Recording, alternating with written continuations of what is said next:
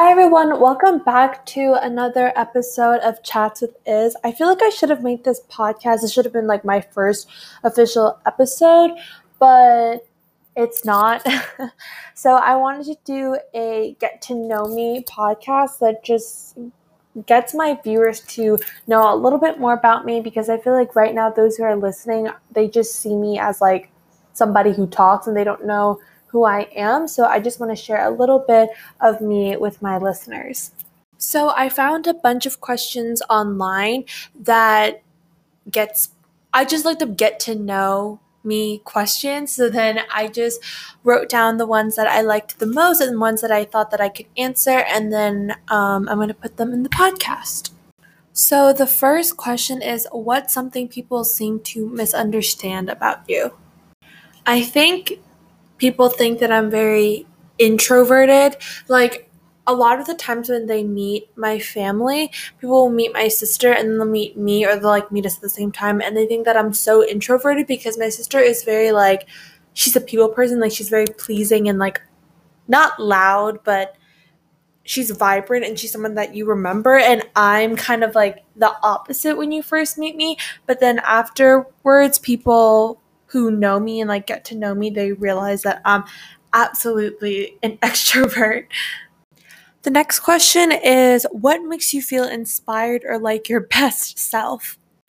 Definitely my family and the end goal. I come from a really long line of hard workers. No, I'm just kidding. But um no, my entire family works incredibly hard. Everybody but me and my sister were are were immigrants. Yeah, they came from Asia and then they came here and settled down and had me and my sister in New York. And they worked very hard and are still working incredibly hard to give me and my sister the life that they never got to have. And they provide for us and give us all these things. And that itself inspires me a lot. So, like right now, I'm studying for the SAT and I really don't want to do it. but I think about it like this I really want to go to this college, and to get to this college, I have to follow XYZ steps. And if I don't follow these steps, then I don't get to where I want to go. And I also like to go like above what I need to do because when you go above what you need to do, not only do you feel better about yourself, but it just makes you feel like once you get to that goal, you did all this work and it's just satisfying. It's a good thing putting in the extra work, but also my parents worked so hard to get me to be able to take the SAT, to get me to go to an American school, to get me to do all these things. So I feel like if I wasn't working as hard as I am, if I wasn't putting all of my all in, then I would for sure be letting them down and I don't want to be doing that because they gave me everything that I have. So, yeah. I know that's kind of a sappy answer, but it is the truth. Okay, the next question is if you could turn back time and talk to your old self, what would you tell her? Boy, do I have a good answer for this question. Okay, so I used to go to Roslyn Public School, which is um, a public school near where I live. And then from fifth to sixth grade, I transitioned into this local private school called the Greenvale School. And then that only went up to eighth grade. So then I switched to my current school, which is a high school. But I would tell myself from that fifth to sixth grade transition to not be so annoying and obnoxious. I feel like in middle school, I was the most annoying person. I said all the wrong things. I didn't know when to stop talking. I didn't know when to keep talking. I just felt like I made all the wrong decisions. And if I could go back and tell myself, don't be so annoying, don't be so obnoxious, like say it when, like say the right thing at the right time, then I feel like I would have a lot of ties back to my middle school. And because I was so annoying and obnoxious, I feel like I lost a lot of potential friends and I made a lot of wrong mistakes. So definitely that. Oh God. Okay, the next question is if you had a hundred million dollars to spend, how would you spend it? This is a weird answer, but it's the truth. I would definitely buy my parents a house. That's the first step because my parents have always wanted to move and um, there's always been such wrong timing with it because like this year we were supposed to move, but then there was COVID and there's just a lot of instability around the move. So I definitely buy my parents a house, um, and I buy my dad a watch because he's always wanted this particular watch. And then the third thing I would do is donate that money to multiple organizations that do something. I feel like a lot of people when they donate to organizations or charities, they don't really do it to the ones that they're passionate about. They do to the, the most popular ones. And I feel like right now, especially I think we can see this with COVID, that large corporations, when they do go down, they they go down, but not as much as small corporations and small businesses. So I definitely donate to charities that aren't as well known and don't get as much uh, publicity or as much attention and I would donate to those. So I like to donate to those who do. Um, I can't quite remember what it's called, but they abuse dogs. I think it's called dog kennel kenneling. I'm not not 100% sure on the name, but they abuse dogs. I would definitely don- donate to there. I would definitely donate it to the COVID cause and um, trying to help with the vaccine and those that need funding and those that have been held back by COVID um, and just different organizations. There's a whole there's a whole list. I don't want to bore anyone. Okay, the next question is What's the most important thing you've learned in your life? What was your life like before learning it? What was your life like after learning it? So it's three questions and one. This is like kind of a deep and sad lesson that I've learned, but I feel like it's a lot of things that people need to know. I would definitely say that no one is there for you except yourself. I went through a really hard year this year, and at school, I lost a bunch of friends.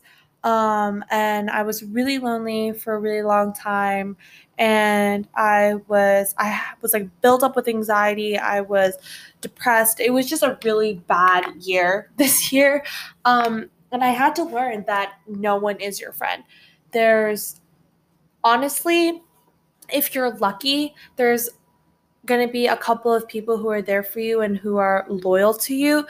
Um, but there's a lot of people in your life who aren't true friends and who aren't the right people for you. I think that a lot of people have to learn, especially in high school, that you are the only one looking out for yourself in that environment. I mean, obviously, your parents and your family and like close knit people, but besides that, you really don't have a lot of loyalty.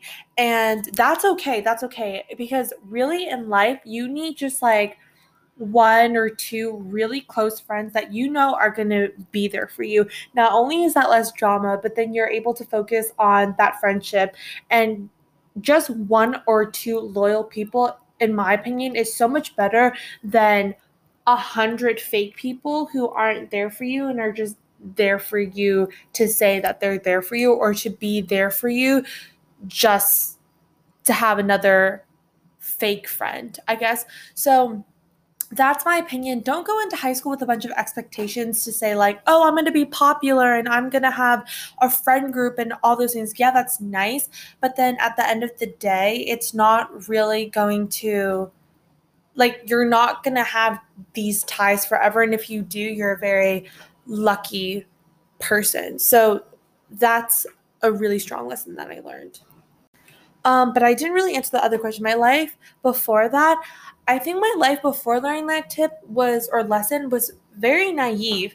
I thought that everyone was my best friend. I had certain people. I had two four actually, four girls who I was like I thought were my best friends and they ended up not being my best friends. They were really disloyal and very wishy-washy. I feel like right when certain people turned on me then they start turning on me without a valid reason. And so then definitely before that i was very naive and i thought everyone was my best friend. And after that um i'm really happy that i learned that for myself. But I think it's also still finding your road because you still do need friends. You still do need to have a social life or a social aspect to your life. But you also, it's okay to be alone. Everyone needs a period in their time where they're just alone so that if it does ever happen, you know that you're going to be okay. So, um, yeah, that's my answer. Okay, that question was a little deep. My answer was a little deep. Okay, but the next one's a little bit more lighthearted. So, if you could have dinner with any three people that are alive, who would it be? Definitely my two grandfathers. I recently lost my grandfather this year and last year, and I feel like there were a lot of things that I wish I said or I wish I had known about them. So I definitely want to have dinner with them. And also Princess Diana. I love Princess Diana. I watched documentaries about her, read books, watch shows, all these things. And um, I feel like she was a very powerful figure, not only in the media, but she represented a lot of things about how a monarchy should be, about how women, what their role is in life, and how they are much stronger than what past pretenses said. And I think that she's such a strong figure, and I would love to have dinner with her. The next question is What is your best tip for making the world a better place?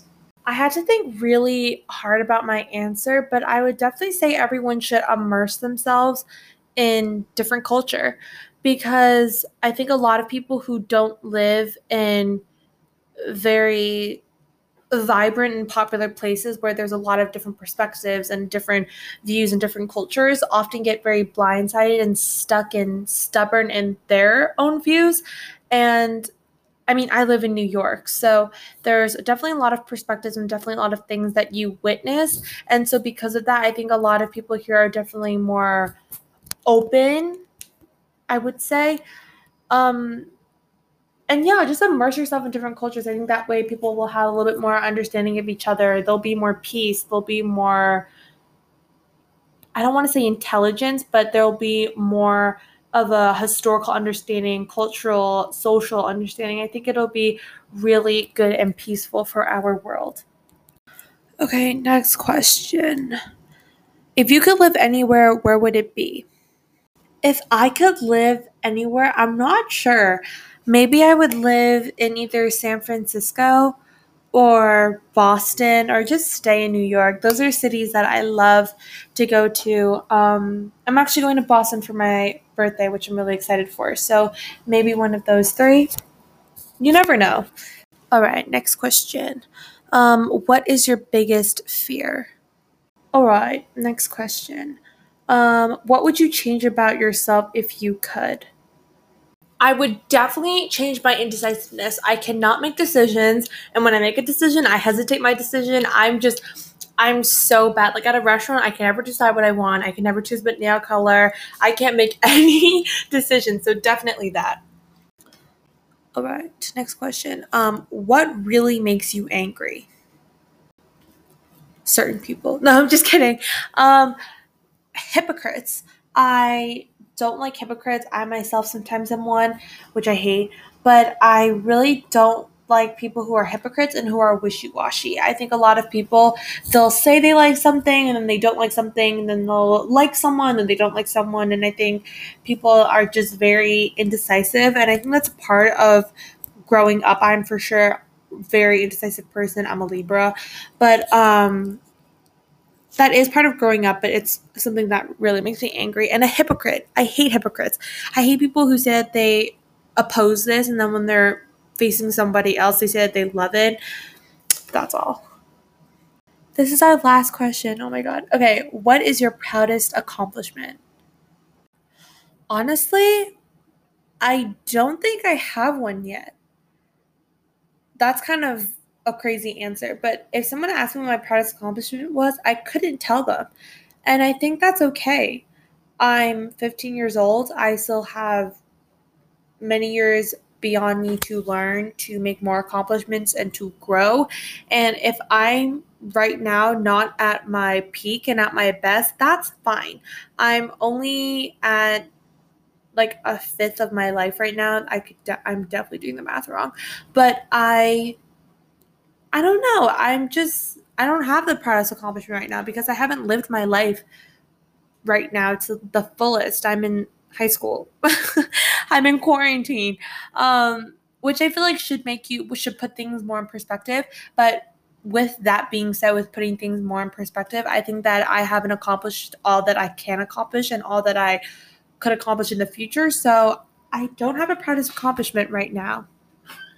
Okay, and with that, I want to wrap up this episode. Thank you so much for listening. This is definitely my favorite episode to ever make because it was easy. I feel like all the other ones that I make, it's more intense and more structured. And this one was just kind of easy. It was more chill, more relaxed. So um, definitely subscribe or listen to my other episodes.